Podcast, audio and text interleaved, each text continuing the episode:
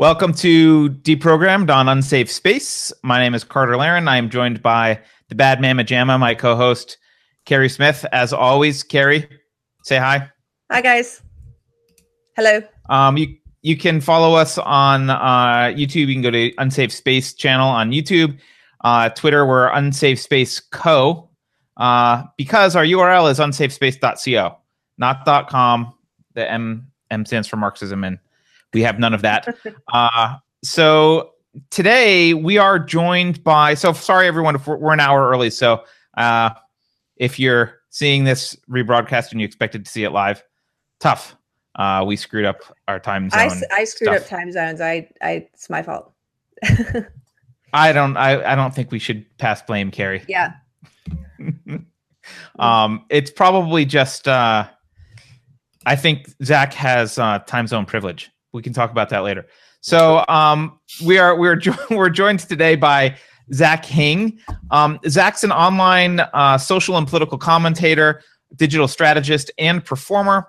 Um, after he released several videos on YouTube that that uh, that went viral, he became one of the the most prominent and exciting personalities on YouTube due to his ability to articulate his thoughts reasonably while remaining authentic and connecting with people from a variety of different backgrounds. Um, he first rose to, rose to prominence as a walk away member. Um, so that's mostly what we're going to talk about today. Um, Zach, welcome to the show. Yeah, thank you, Carter and Keri, for having me on Unsafe Space. What's the best way for people to follow you and follow your work, and where do you want them? Twitter, YouTube, Facebook? Honestly, just YouTube. Twitter is kind of, uh, you know, I'm just on there because I need to be. And then uh, Facebook, I don't encourage people to do it just because I don't have a Facebook page. I have a Facebook profile, which I should tell people not to go to. But um, YouTube, YouTube is the best place right now. Um, it's where all the content is uh, up to date, and yeah, that's where I'm I'm the most active. So till they kick you off, man, someday. Till they kick me off. That's right. I would have to yeah. find my own platform. so tell us your story. You were actually in uh, in the Berkeley area during the um, I guess the 2017 Battle of Berkeley, the mm-hmm. Milo uh, stuff, which actually uh, incidentally also sparked me to start doing some other stuff as well. But um, what what's your story? What were you up to, and um, and what what happened? I know I know you've talked about it before, so yeah, I'll just give you the floor and let you let you kind of tell us in your own words.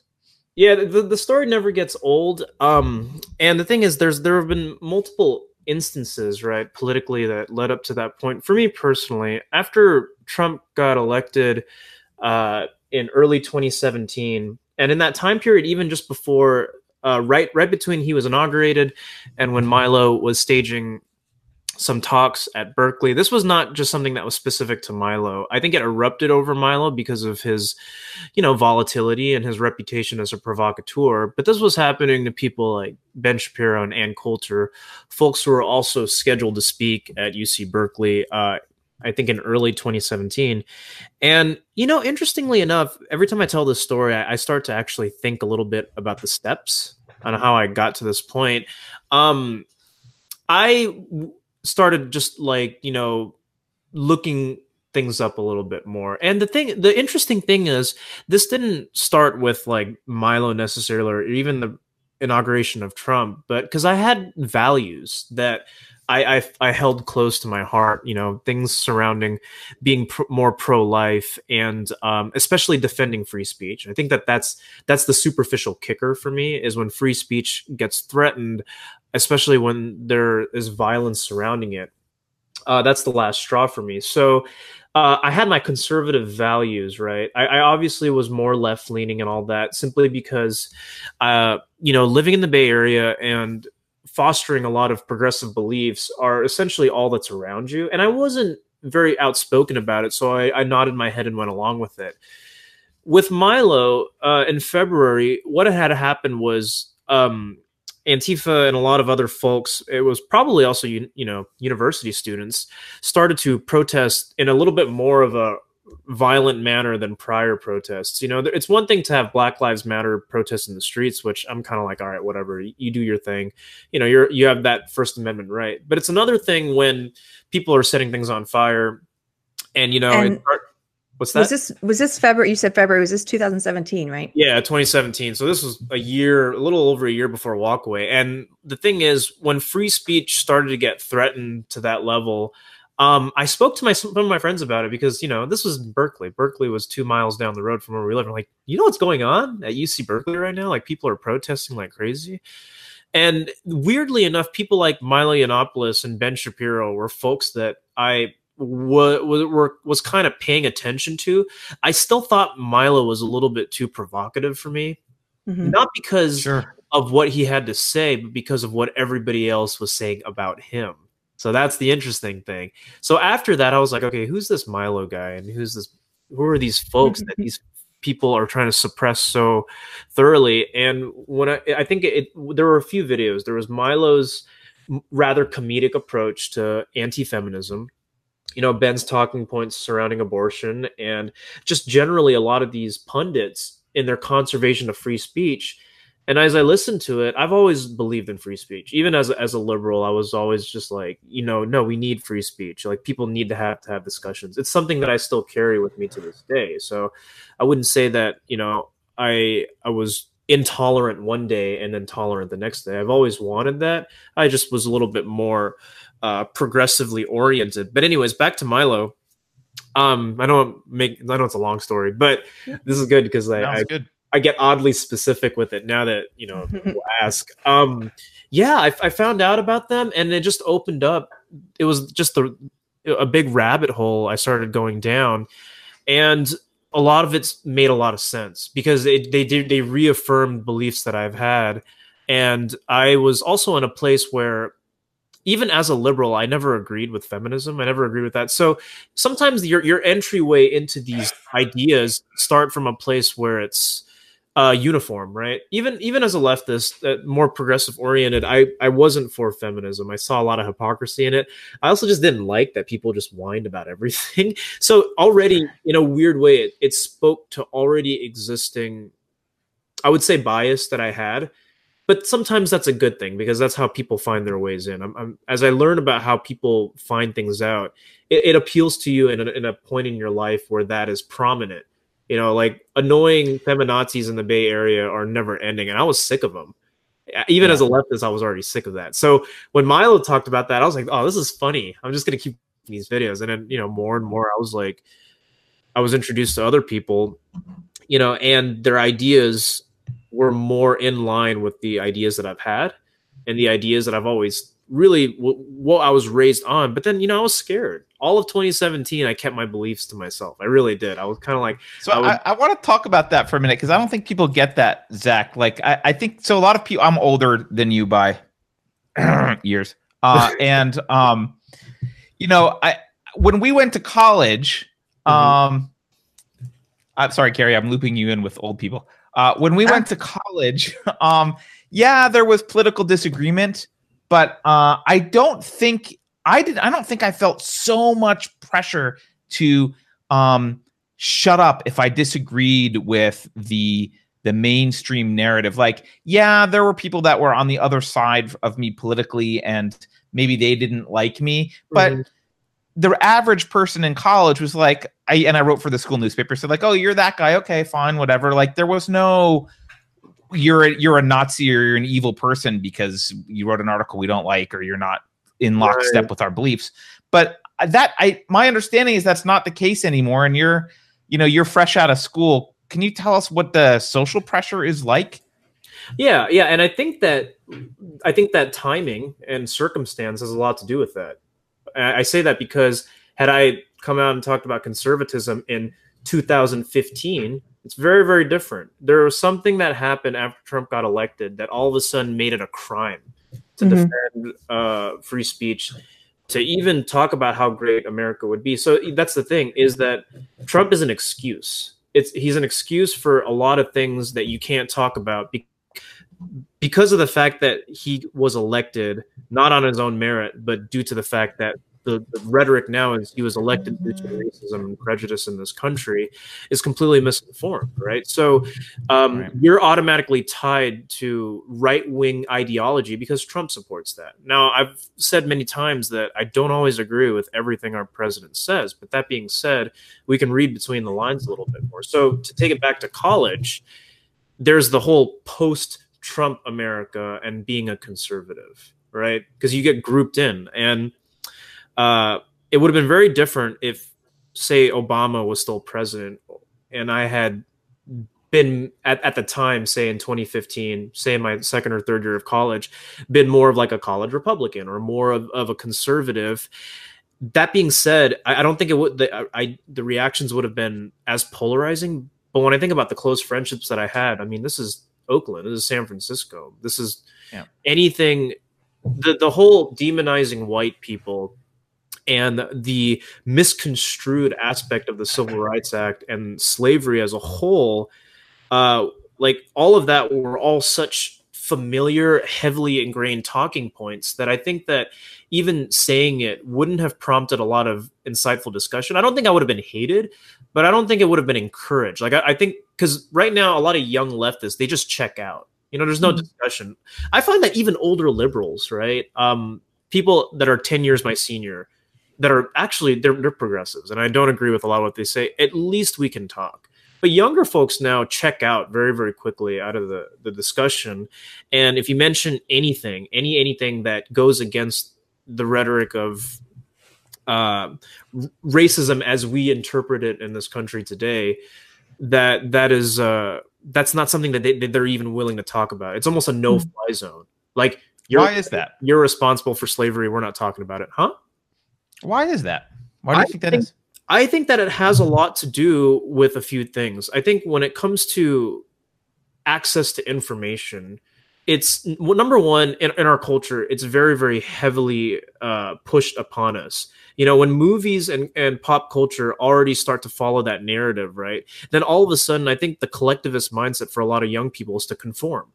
People just want to fit in and I I, I tie yeah, that. But college traditionally was always that this was the time when you like questioned authority and and whatever. And yeah, like, well, you know what? We've I got mean, college kids that are like, "Yay, authority!" Except for Trump. But, right, right, but but I mean, were safe spaces a, a, real mandated thing when you were going to college? I mean, that's that's a no, thing here. So that, that's what I'm saying is that something shifted where I, I I usually credit a couple things, and these are theories, and people can disagree with me on this. I think that there's a parenting issue. I spoke about this briefly um, with just uh, a lot of younger millennial folks. And then I think that there's just this economic pressure that's also tied into the institution that you basically swore your life away to. So when I say things that that that hit you on certain pain points, this is what progressives preach, right? Student loan um, yeah. consolidation and all for loan debt forgiveness. It's like who's paying for all this? So when you hear things like that, and you hear that you are disadvantaged economically because of your race, um, it's already going to hit on certain pain points in your life that you're going through. And so all of a sudden, you're just going to nod your head and go, yeah, great, great, socialism. You know, that's why people in Berkeley love communism. There's a coffee shop that I live mm-hmm. next to on Fruitvale that didn't serve cops and had like Che mm-hmm. Guevara posters openly on on the shop. And because murdering gay people is fun and cool. But, oh, but that's sorry. the thing. Is that it, not what we're supposed to like about Che? My, I know that's the thing. It's, it's, it's selective ignorance, right? You you kind of go off of what you like, and I think that take something very very particular like um, white privilege or whatever. It's it's when people want to look at it from an isolated standpoint. I can see that prejudice will still exist between individuals. I don't think we're post-racial as a society. I won't be the. I, I really don't think we are. But that being said, mm. it's not a reason. It's not a reason for why people are held back and it's it's also not a singular reason for why people act the way they do. People have been taught to behave a certain way, to not think for themselves. And to, to go back to why do you think college, when you ask me, why do I think colleges are like this now? I think that number one, it's a parenting thing. And I think number two, it's an economics thing. So, yeah. Um, I mean, in fairness to the, in fairness to your generation, you were kind of screwed over by previous generations uh, quite a lot. I mean, if we look at, um, I mean, we could probably do a whole show on how baby boomers suck, but um, you know, if you look at what they did to the country, they they basically um, they basically racked up bills that you're going to have to pay for and are paying for in taxes in the future. Mhm. Um, that and so, the, so they could enjoy Social Security and a whole bunch of other benefits that they never actually paid enough into to to warrant. Um, and then they spent the money that they were supposedly putting aside. So they've they've kind of wreaked havoc on on the economy, but they've also sold you, I think, this bill of lies with respect to college, um, which is, uh, hey, you know, pay. It's worth one hundred and fifty thousand dollars for four or five years of your life Mhm. um, to go to college because you'll get a good job, and uh, that's just not true um, anymore. And if you look at the state of the education system, you know, aside from college, it's it's it's gone downhill uh, precipitously. But college in particular, you've got these kids graduating with, you know, you may or may not have student loans, but a lot of kids have huge student loans, and they're not even worth uh, minimum wage at Starbucks because they haven't learned anything.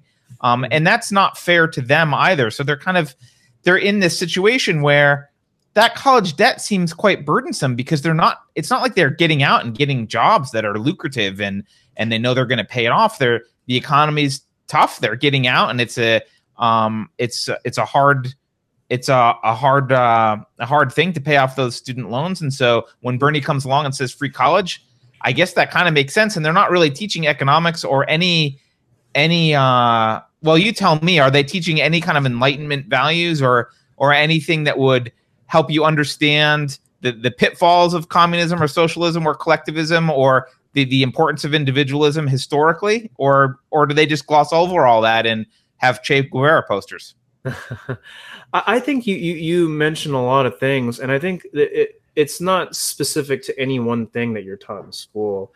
Uh, like I said, it's selective ignorance. So you can you can talk about how bad socialism is, right, up to a point. When I say selective ignorance, I mean um, when it gets to anything that is race related, that's where it falls short. Now, I'll, I'll give an example of this. One thing that you're taught in United States history is not something I was taught in college, but what a typical rundown would be is the burden of proof of who's responsible for something like slavery. And this is something that's rather controversial, but it's I'm not the first person to look at this differently.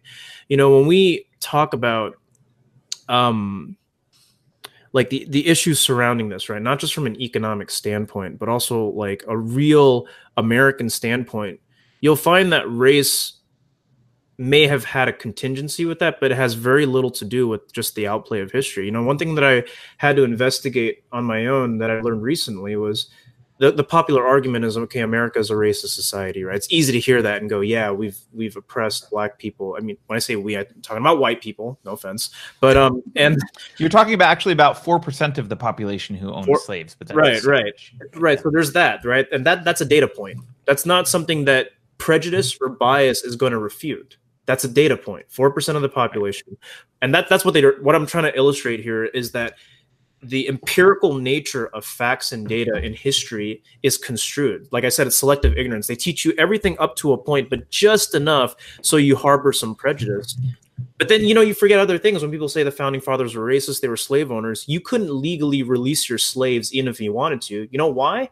Because king george iii still had limits on what you could do the original draft of the declaration of independence included criticisms of king george and the fact that he allowed for the african slave trade to continue on as long as it did so it's not Right. that they, they they wanted slavery; they were f- actively fighting to end it. We think of history as Abraham Lincoln came and and with the Emancipation Proclamation started the movement that would abolish slavery. When in reality, Jefferson was working towards that. Madison was working towards that. The Northwest Ordinance, which outlawed slavery in a lot of the northern territories, not even states, they weren't states at the time.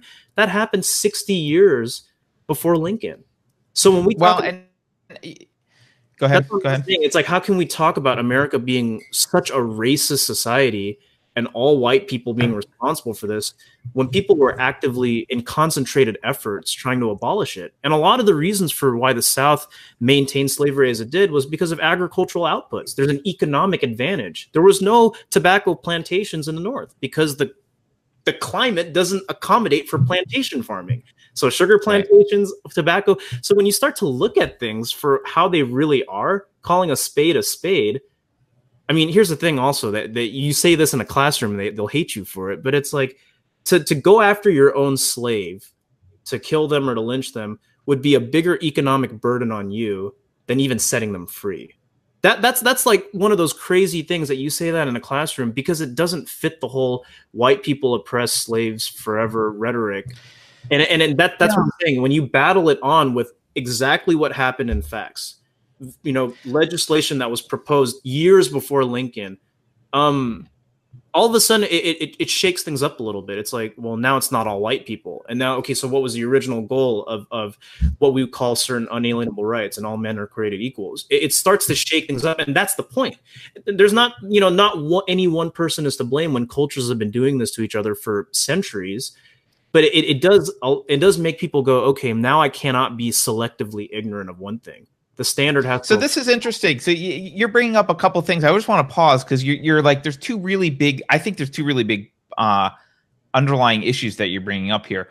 One is this this idea of judging people historically based on modern standards. Mm-hmm. um and the other one is is judging people as collectives. But let, let's let's talk about this this historical judgment thing because um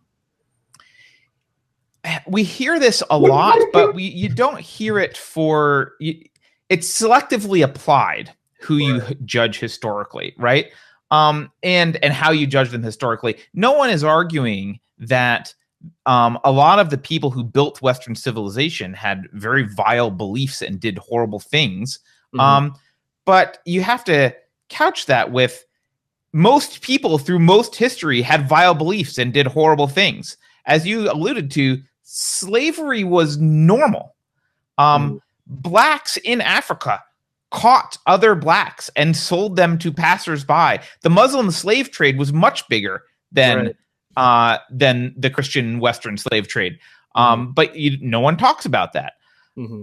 Slavery was horrible, but um, it's used only as a weapon against anyone who seems to be a figure in uh, I would say, Western civilization or um, American culture historically, right? They don't use it against anyone else, right? right. No one talks about how horrible Muhammad was.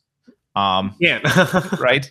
Yeah. Any critique of Islam is deemed Islamophobic, but yeah. Right. Right. But, um, you know, certainly, I guess a nine year old bride doesn't sound particularly consensual to me. Um, you could you could go after Muhammad on a plenty of moral counts, but they don't. So they're they're viewing this. They're they're applying these standards, but to me that just seems like it's intentionally dishonest. Do you think the is is it that is it that they don't know that this doesn't make any sense, or is it like an intentionally dishonest thing? It's hard for me to imagine someone applying mm-hmm. those standards and and not seeing how ridiculous that is. I mean, I, I I don't yeah. know. I, I you think, tell me. I, I, agree. I think that it's a, a, number of different things. Like, look at just a, a, most recent case with Jussie Smollett, right? Which I don't cover because everyone's covering it. When you yeah. have to now fabricate oppression to uh, to highlight a point, I'm not saying he's trying to get attention or anything, but when you have to fabricate your own oppression, actually construe a hoax to basically deliver a point, which is MAGA supporters are racist, right? Mm that I think says something about where people are mentally as far as how far they're willing to go to utilize prejudice and milk it for every drop that they can. So I think that the people who know these things know it. I, I think that the, the, the people that the progressives, people who are in power, who know how to use race to bait people, know these things. I think that they know it better than we do. It's how the same people who run big socialist, big government regimes, even Hitler and Mao, they took that same similar standpoint um, where you take people's prejudice, you take the have-nots of people, and you use that against them. You do. You say, "Hey, the reason why you're not doing well right now is because of." Insert person here, victim here, right? Collectivist thinking. Right. It's easier to blanket people as a whole and deem them responsible for a certain thing that has happened to another group of people than it is to evaluate each individual on they are. Now, if you want to evaluate each individual, that's obviously not realistic, but we have laws that create it to make it as egalitarian as possible. Now, equal outcome is impossible because everybody knows that opportunities, genetics, and all that are distributed unequally. But what we can see consistently throughout history is that when people have been evaluated on a more collectivist type thinking. I mean, look at what look at what has happened, right? When one man is able to convince, you know, a whole country from within that a certain middleman minority are deemed inferior because they may be superior in certain things. Um, it's it's the same weapon that that people use. So to answer your question, I think that I think that people know these things, but I think that out of just it could be selfishness, it could be like I said, selective ignorance. They don't really care. You know how can you like i i, I use smaller, is it psychological? Is it back to your parenting issue? Where they parented they have trauma or something and they're I latching think, onto something emotionally yeah, or what? I think so. I think it's a parenting thing partly. I, I think it's just a lack of accountability right? And i think that you know people obviously don't don't give like boomers credit and everything but like you know you you were you were serving in world wars um, and you know you came back and you provided for your family. And i think that there's a degree of uh, yeah. what, what's the word i'm looking for? There's a there's a bit of grit. Well there's some dignity in that and there's yeah. some pride in that. I mean there's certainly some good things about boomers. And i would say one of those things is they they uh, they certainly were stronger um, people in terms of their uh, moral and emotional uh, mm-hmm. strength all right? And they you know hand you a rifle and and, and uh, you know send you to Germany, that's not something that's uh, that's easy to do. Um, and even if you just look at how people treated each other um, in society, they were much less uh, emotionally indulgent. Um, but uh, I, I, think that yeah, it's a delicate balance. And I'll be honest with you, Carter, I don't have an answer. I don't have a pinpoint on what I think is the leading cause for maybe psychological dishonesty. But you know, like when people go about fabricating things just to get their point across and satisfy their own means, I think that in itself is enough evidence to say that people are willing to be intellectually and morally dishonest. Um, hmm. it seems like it hits a critical mass, though, in a group or in a situation like at a university or something or in a college where um, if enough people kind of uh, buy into that uh, collective uh, emotional delusion or or that kind of epistemology where what what they feel is is more important than what they think. Um, once there's that critical mass it's, it's then it gets very very difficult to oppose it then and you get more people caught up in that right? Mm-hmm. or at least or or you're quietly i mean you were quiet about stuff. How many people do you think in the bay area were are are silent about their disapproval or disagreement of these things but terrified to speak up many, many, and uh, the the nice thing about the channel is that all these uh, so-called closeted conservatives, even closeted centrists, like you know, some people who aren't even right wing, and I, I'm, i know Keri's mentioned this in the past. Keri, I don't know if you're still more liberal, more of, of a, you know, centrist. I, I, mean, again, labels are so interchangeable that forgive me if I'm, I'm misconstruing, and and I, I personally don't like labeling. No, I actually, yeah, I do consider myself to be liberal, and um uh, I was going to say Zach and I actually met. The first time we met was at this walk away um, march that was organized by Brandon Straka. Is that how you say his last name? Yeah. And uh, we were there doing an interview with uh, Gavin McInnes. And what I liked about the panel, because they had like seven of us on the panel, mm-hmm. and it was so ideologically diverse. So you have this group of people who are walking away, but not all of them are, you know, like Brandon became a Republican, but I didn't re- become a Republican. You know, like there was the, there were different viewpoints represented who were just leaving. The way I look at it is some some people left the left entirely, and maybe that is you, Zach. Some mm-hmm. people mm-hmm. left a certain portion of the left, like the SJW left. Uh, mm-hmm. Uh, but we all left. We all left the SJW left. Put it that way. We all left that part, and then some of us left entirely. But yeah. And and um, I think I can uh, empathize and understand when people still hold on to beliefs that may not always be what I would see oh as proven in facts. Like if you if you feel because it's one thing to, to feel a certain way and I, I even though i'm a facts over feelings type guy i can empathize you know it, it's like if you if you're really coming from a place of, of a disadvantage i can understand the need for social programs that may help you get you back on your feet. I, I will not be the first to say no well, let's do away with that because entitlement pro- programs are the reason why people you know don't don't do anything with their lives. I, I won't say that in an absolute term but there's a difference between doing that and then being dishonest. And hypocrisy and eliminating the discussion completely i think i can collectively say for most of us from walkaway are the things that we all had in common rather than the beliefs itself. It's more of yeah. the fact that people check out on college campuses. They say no shut up bye i don't want to talk. Like that is what we don't like. So is it a lack of well, is it a lack sorry go ahead Keri. Go ahead. Um, I was just going to say so, one of the things I liked about your walkaway video was that you talked about how when the walkaway movement happened, you realized that you weren't the only one, mm-hmm. that you had this, you were so grateful for it, for, you know, um, and that, that I think is why you see such an outpouring of support is because you have all these people out there who are figuring this out on their own and are figuring out hey there's something wrong with this belief system. It claims to be anti-racism or anti-sexism but it's actually the opposite. Um, but people were like quietly thinking maybe they're the only one who has these thoughts. I know i thought that at 1st mm-hmm. as well. Um, can you talk just a little bit about that about like what that was like to find that community? And do you think i'm sure you've seen this as well but do you do you think that the bubble on the left is going to be surprised that walkaway is real in 2020 because they, they don't they they say it's all russian bots. They don't believe that you exist. You look very russian. I'm i should never do accents. Shoot me Keri. Um i think that i think how it felt was fantastic. I mean it gave me the courage to enter into a sphere. Now the thing is it's not like it was uh, real in the sense that I knew somebody tangible next to me who felt the same way.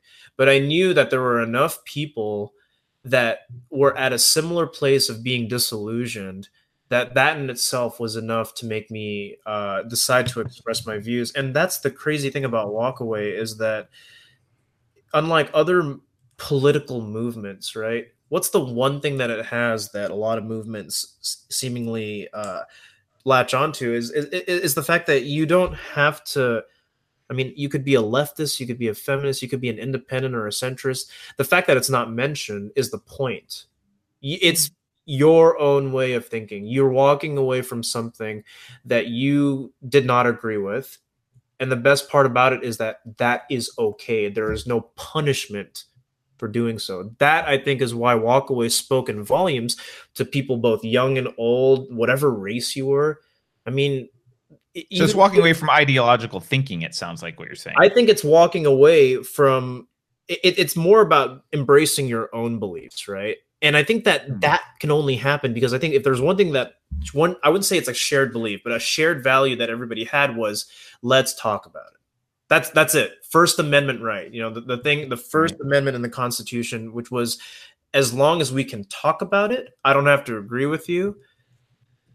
And that's okay. We can coexist in this big ideological melting pot we call America. But the problem I think most people have in, in 2017, 2018 were, was the fact that you weren't even allowed to do that. You were shut down. You were silent yeah. before you could do it. And that's why, I, I mean, yeah do you think Antifa's to? Cre- I mean, I don't. I don't want to interrupt, but you're. You're. Uh, I think Antifa's to credit for this. Like it, they. It's it's the people who turned violent that I think turned a lot of people like you on. I know a lot of people who had the freedom of speech as their that was their last straw, right? And it was like, and they had said this for decades. As long as we have the freedom of speech, at least we can we can work stuff out, and like it's still a free country, and we'll be able to solve our problems. But when people started pepper spraying people and hitting them with bike locks and burning stuff and shutting people down from having discussions. Uh, I think a lot of people woke up and went, "Wait a minute, the, the where we've crossed the last straw. We need to be able to talk." Mm-hmm. And honestly, that's how Keri and I got together. At first, it was just like, "Can we just talk?" Like, do we both agree that talking about stuff is is okay?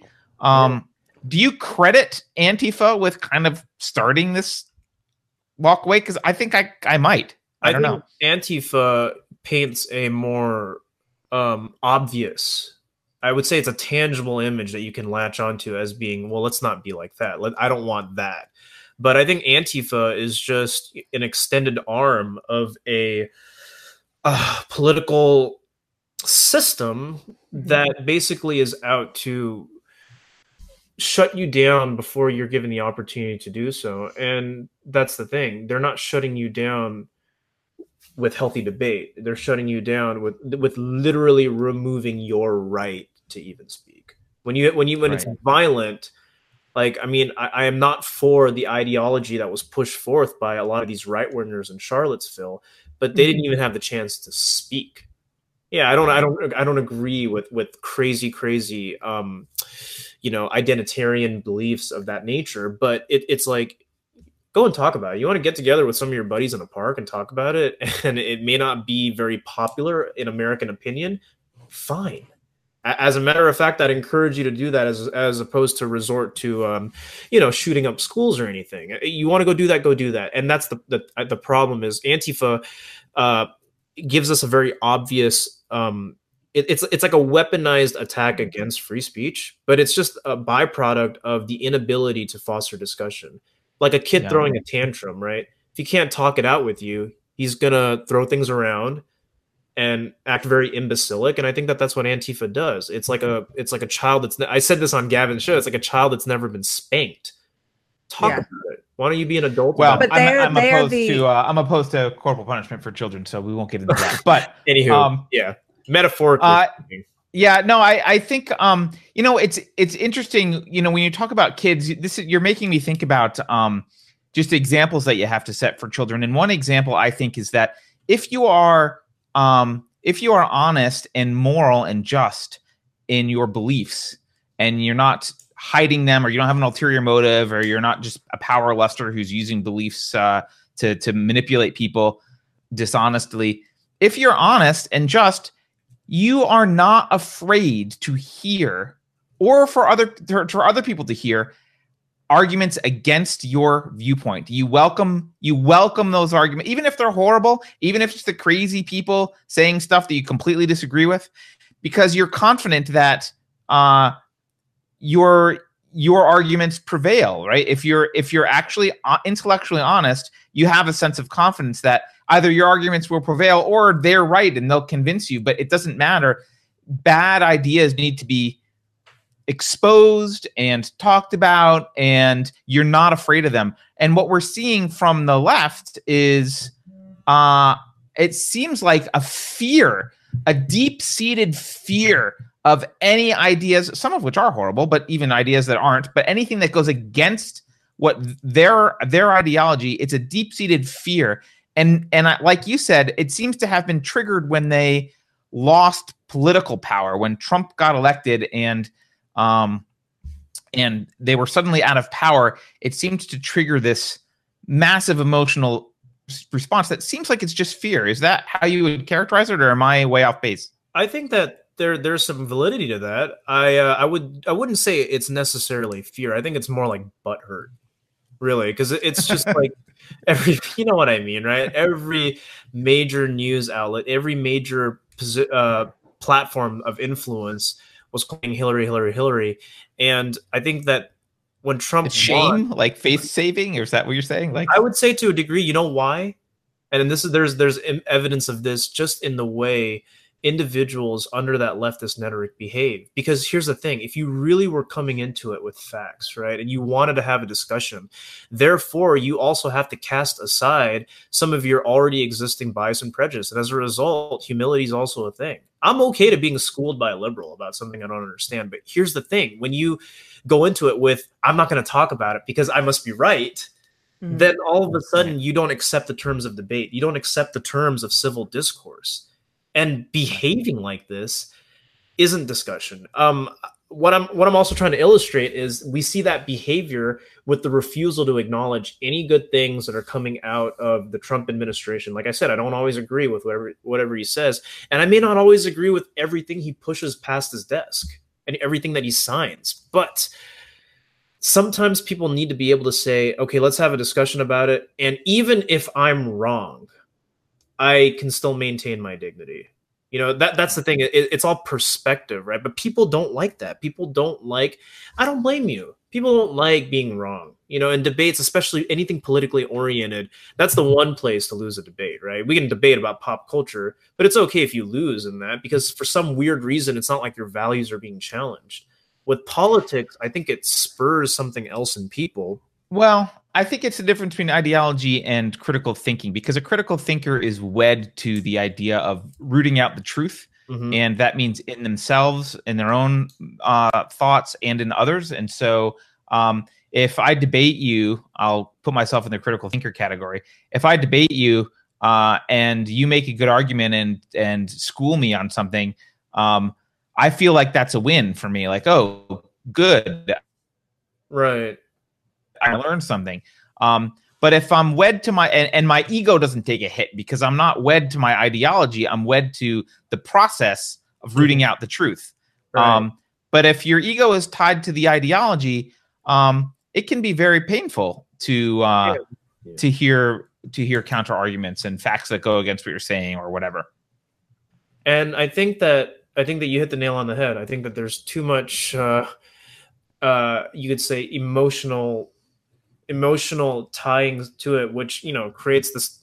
It's the same driving force that makes people pathological liars and makes people over dependent on emotion to justify any kind of any kind of point. Um, so sometimes for a lot of these people, refusal to take part in discussion and retaliation with violence may be a means to just not to, to not to have anything to do with it. So, you know, it's it's it's divisive, and um, unfortunately, it, I, I think that I think I, I still think that a diplomatic way of going about talking to people is a way to do it, but I just don't think that you know shoving talking points down their throats the way to do it. I think, you know, mm-hmm. if I I have this idea, it's like if I ever went to a Planned Parenthood and they were standing out about why Planned Parenthood should stay being pro-choice, I'd probably go out there and like bring them some water or something. Like, you guys been standing mm-hmm. out here for a long time. Why why is it that you believe what you believe? You see, I think, and I've done that with people, and I've noticed that like, that's all people want. Like, I st- I still care about people regardless of what they believe in, but like, I don't know, give value to them first. You know, if you can demonstrate that you're not just after after them to to win an argument of egos and headbutting and come at it from a perspective of a sensible person. I mean, some people are pretty far gone, but I would like to think that there's still sensible people out there, but they just kind of sleepwalk through their values because that's all they know. They haven't some people haven't don't critical think they just don't you know i think for people like us who do it's like i get it but some people flat out do not critical think they don't. Yeah, you've mentioned facts a couple times, and I just want I just want to throw this out there because I think um, both sides talk about facts because you can always cherry pick facts um, yeah. and find some data to support your side. I think one thing that I I don't see being I don't know if it's not being taught or or just people aren't aren't doing it, but um, there's this lack of understanding that facts have context and that they need to be integrated into a non-contradictory system of of beliefs, right? So you can't just be like, I'm going to cherry pick this fact, even though it is like totally flies in the face of this other thing I believe in this other area, or doesn't jive with these other facts, or like there's no, um, you know, and not without system integration, you end up with a lot of internal contradictions, and there seems to be no, um, at least from the social justice perspective, and I've never been in the SJW camp. You and Keri both have have been mm-hmm. uh, closer there, but it, there seems to be um, disregard for internal consistency with respect to um, belief systems. I think I think that that's the case. I think that um, I think that you're right about facts being cherry picked because um, when when there when there's already in a weird way of uh, some kind of an agenda, it, it's hard to ignore that, right? It's hard to do that. I think that with the case of dealing with SJWs, it, it's it's a, there's a lot of claims, right? There's a lot of big claims without any real regard to any kind of potential objections to that, right? Because when when met with opposition, the the reaction is not really to talk about it. It's more to just respond with the same thing but louder. What i'm trying to say is i think that going forward what i could take away from even dealing with sjws or even just living in my own echo chamber sometimes which i don't think is always a good thing. You know that's why i like you know it's good to freshen it up with people who don't feel the same way i do. Um by saying how I think I think having a solution as to how something could work or not work is a way to inst- to uh, I think um, incentivize people to kind of go, I see where you're coming from, because by saying I'm right about this, these are the facts. I think that what a lot of debates lack, and I think a lot of what of these conversations with people of opposing viewpoints lack, is okay. So now, where do you and I meet? Can we bridge the gap somewhere? So what, what's the solution here then? I think we should do this. Okay, great. No, I don't see that. And and I, I really think that, that, that that's it because it's one thing to shout facts all day, even to SJWs, right? Where there's no, there's no like, what's the point? Okay, so I'm wrong. Where do we go from here? We don't bridge right. the gap enough, and um, uh, I don't know. Those yeah, I, w- I, I, I would argue that um, I think there's actually too much argument about policy and not enough discussion about the underlying uh, ideologies and philosophies because policies i mean honestly policy is kind of boring like if we agree that it's illegal to steal people's land for the mm-hmm. like let's just say we agree philosophically that the government shouldn't take people's land okay that might affect a bunch of policies we're talking about and and that belief would would drive our um our opinions about mm-hmm. different proposals but having the discussion about those proposals and what's best without having the underlying discussion about the belief system and you know, when I see social justice, social justice isn't a political ideology fundamentally. It's a philosophical ideology that's based on collectivism, which you've mm. um, you've said. And I, the, it seems like the discussion really needs to be about collectivism. Like, um, are you an individual first, or are you a member of a bunch of categories? And can you get treated as just a group, or do you need to be treated as an individual? Like, what is social justice? And I, I it seems to me like that's not a conversation that college campuses are having. They're taking the ideology as, um, or that the philosophy, they're taking the philosophy as, uh, as given, and then they're kind of wanting to argue about policy, which is like, um, I don't know. You're arguing about what color to paint the house, but you haven't picked a site to build it on yet.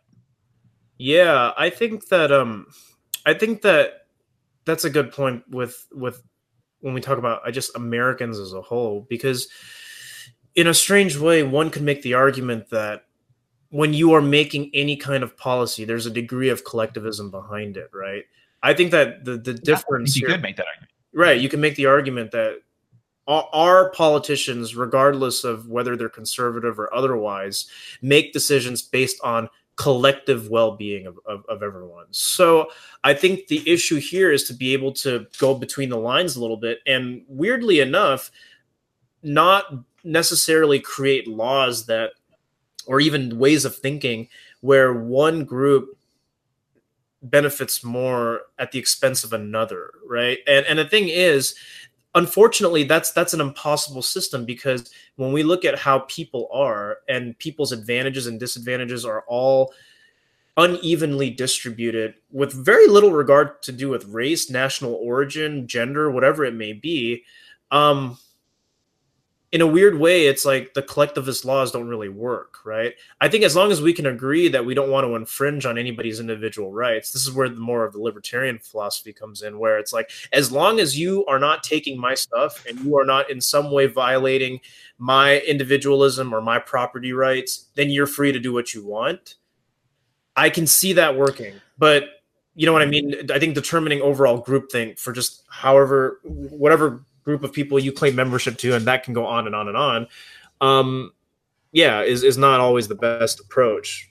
And I, I see where I see where you're coming from with that. Um, something that I'd have to think about a little bit more. It hasn't really crossed my mind too much. Yeah, I mean, if you look at how, um, I mean, what what makes America unique, or what did make America unique at its foundation, it, it was a product of the Enlightenment, and the thing that was different about the Enlightenment was this shift in philosophically from the idea that uh, kings or leaders would manage what was quote best for the kingdom or the groups collectively and uh, the idea was shifted to actually there is no such thing as group collective good, and really the role of the government should just be to protect individuals and let the chips fall where they may, protect them from each other's violating each other's rights.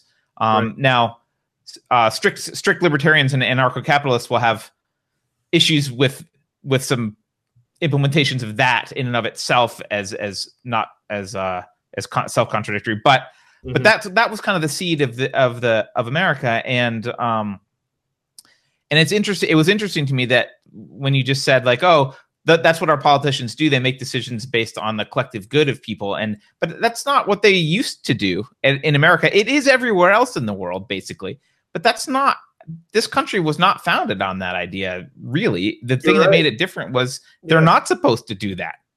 And, and, you're right. I think that the the founders never intended for the government to get as big as it is today.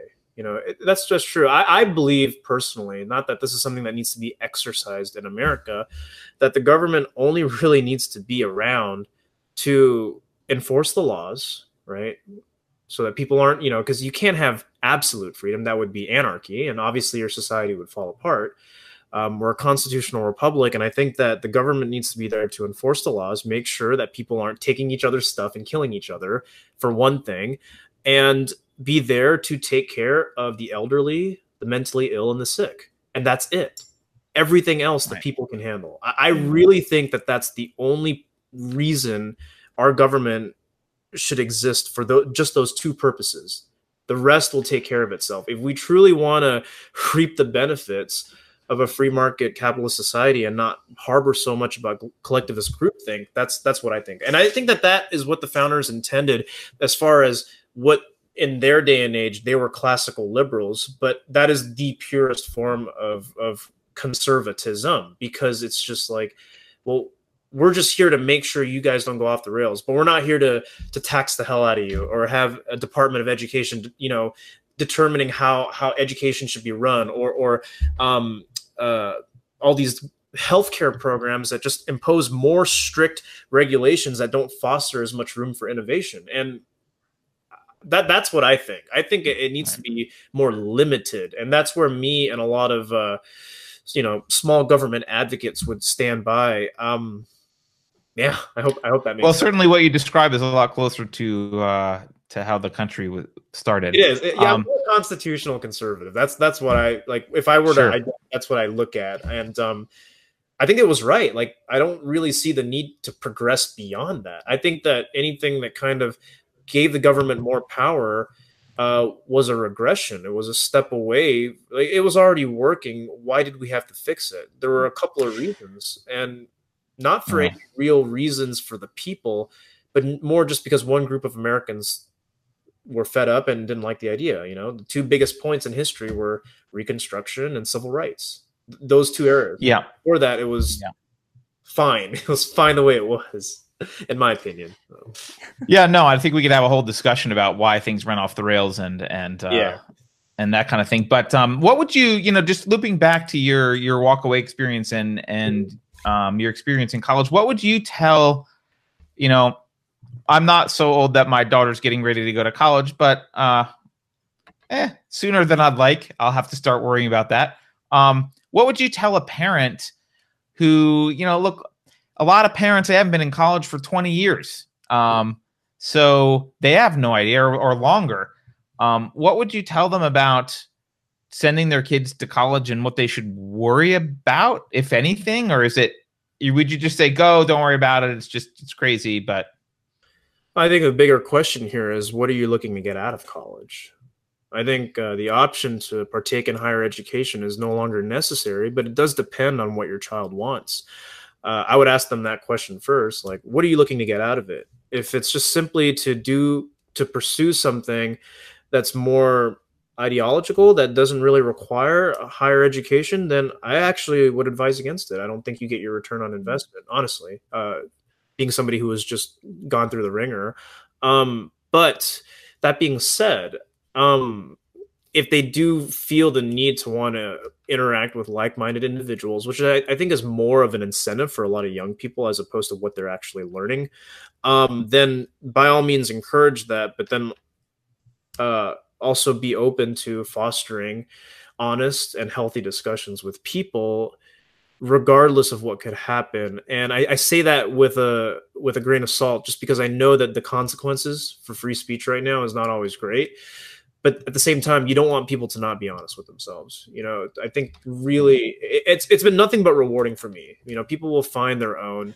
Um but it, it's it's all about what they want to get out of it. Like honestly, if they're not going for something that's going to that you you like you can't really be a doctor unless you go to school. Um, right. Then that's one thing. Mm-hmm. But if it's just you know something that you could utilize the best skills of of your own and do your own self learning, I don't think it's hundred percent necessary.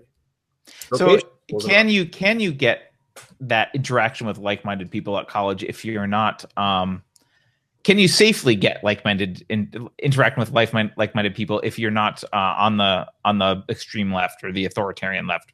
You know what? I, I i that's interesting that you asked that because i think that there's a bigger uh, problem here with just discussions as a whole regardless of whether you're you're leftist or right i find that people just don't talk to each other very much anymore. Like i know people that just came out of the university system was like dude i made no friends in four years. I mean like i had friends but we were so isolated in some weird way. And I think that has a lot to do with the inability to foster discussion, for one thing. And, you know, you could blame it on a variety of different mediums, such as, you know, we've become very interconnected, but yet very isolated as well.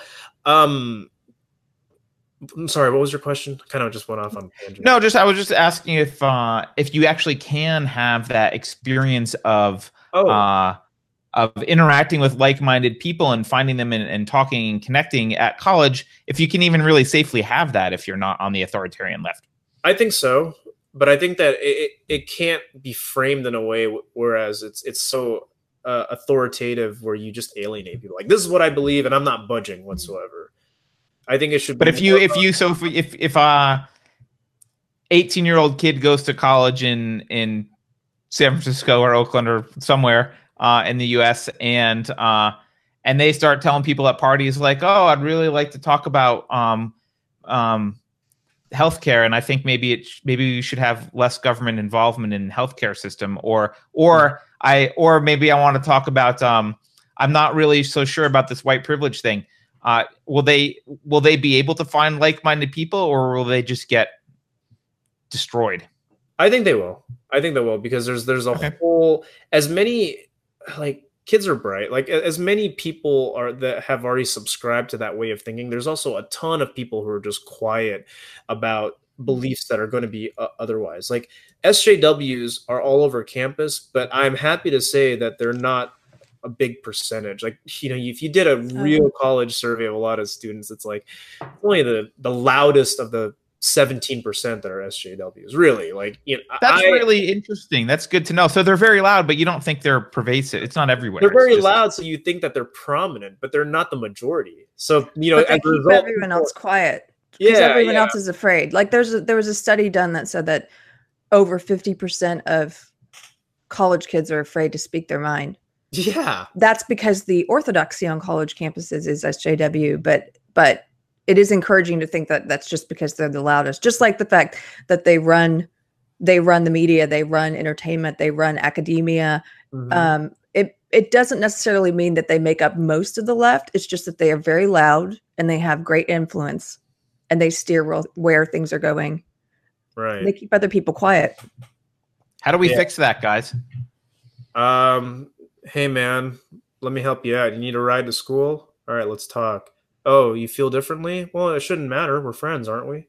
That's how we do it. Not by shoving my beliefs down your throat. Mm-hmm. Just be a friend to somebody first. Even if they're a purple haired feminist, I'm sure she's going through something weird. But like, if you're a friend to that person first, like, I would like to think that if they are not so far gone, they will be willing to have a discussion with you. And I think that we can follow that example from people who take a little bit more of a diplomatic approach but you know that's the thing in college is like meet people just be mm-hmm. friendly but don't don't go into it like i have to be right all the time i have to these are my beliefs and none others so yeah yeah so that's good advice that's good advice and maybe uh if if it turns out that that person uh rejects your friendship just because of that well then you've identified Uh, they're Correct. part of that small group of people who are crazy SJWs and they're a lost cause. But there's a You you're saying there's a vast majority of people who who will be totally fine to have that discussion. Yes. Well, that's encouraging, Zach. Uh, well, I'm. Yeah, that's that's all I can say. I mean, I'm also a very optimistic person, so it's you know, I'd, I'd like to think that people are are nice. Yeah. So um, I, we're, we're I don't know if you have to go. We're rounding out. Uh, we're getting a at the end of the hour here. By the way, to anyone who is starting to join, sorry we we went an hour earlier t- early today because we we screwed up our times. Um, and uh, and has scheduling conflict, so ended up uh, going live early. Um, but uh, yeah, I don't. Do you have to go, or can we keep going? Because I don't want to keep you. I, I don't want to be rude. I, know do you have an to- appointment. I do have to go. I have a call I have to take. Um, but All right. This has been thoroughly productive, and thank you for having me on here, Carter and Keri. Thanks for coming on. Thanks Zach. for coming on, Zach. Really appreciate it. And um, you know, But let's we'll have to have you back. It was a lot of fun. it. Yeah, let's let's let's continue this dialogue. Uh, you have my contact information, so feel free to reach out Yeah. at any point, and we'll talk soon. All right, absolutely. Take care. All right, thanks, guys. Thank you. Later. Thanks, Keri. So Keri, um, we've got oh, Keri left. Oh well. I was going to say we've got a couple people coming in. Yes, Jason, you missed it. So Laura and Jason just joined. We had to go. Uh, we had to go live early because there was a scheduling issue. So um, sorry about that. Um, anyway, thank you all for watching. And uh, if you're just joining now, you can rewind and watch it. Um, but uh, you can follow us at um, Twitter at Unsafe Space Co. You can go to unsafespace.co, not .com, but .co. The M stands for Marxism, so we don't have any of that here. And um, where else? YouTube.com slash unsafe space. Um, oh, there's Keri. Sorry. I was, I was wrapping up the show because I was like, well, Keri abandoned me, so I'm I hit the show. I hit the wrong button. Keri's back. Forget everything I said. You can still like and follow the show, uh, but you don't have to stop now. Um, yeah, Art. So, uh, so for people who are just joining, uh, we we went an hour early. Apologize uh, for that, but we had a scheduling conflict at the last minute that was discovered, and so our guest, um, our guest had to go an hour early, and we chose to just do that instead of uh, instead of uh, I don't know Sorry, I talking without. that. Oh, Siri has You're something to say. I'm not listening to the music app, Siri. Uh, so that was a good discussion, Keri. Um, do you have anything to add about um, the the Walkaway movement on campus? I didn't realize that 50% of the, the kids didn't um, feel like they could express their they're afraid to express their viewpoints.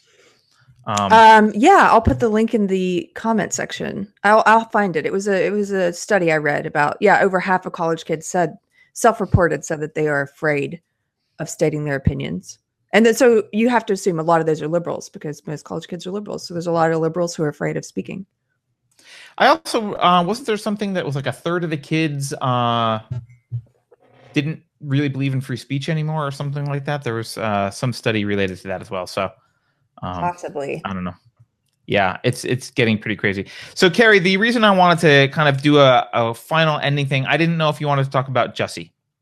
Um, so Uh, I would, uh, but if you want we- to, we could do it another time if if we don't need to. So, um, uh, but I, uh, I tried while we were on. I scheduled a doctor's appointment since we went early, so I do have to go. All right, that's fine. so this was just like a really bad ending to a show. Ah. but Keri got to. Why don't you give an ending, Keri? Why don't you do the sign off and say goodbye? That you can be. Thanks. That can be your job today. Thanks for joining us, guys. We'll see you later. That was very well done. Bye, everyone.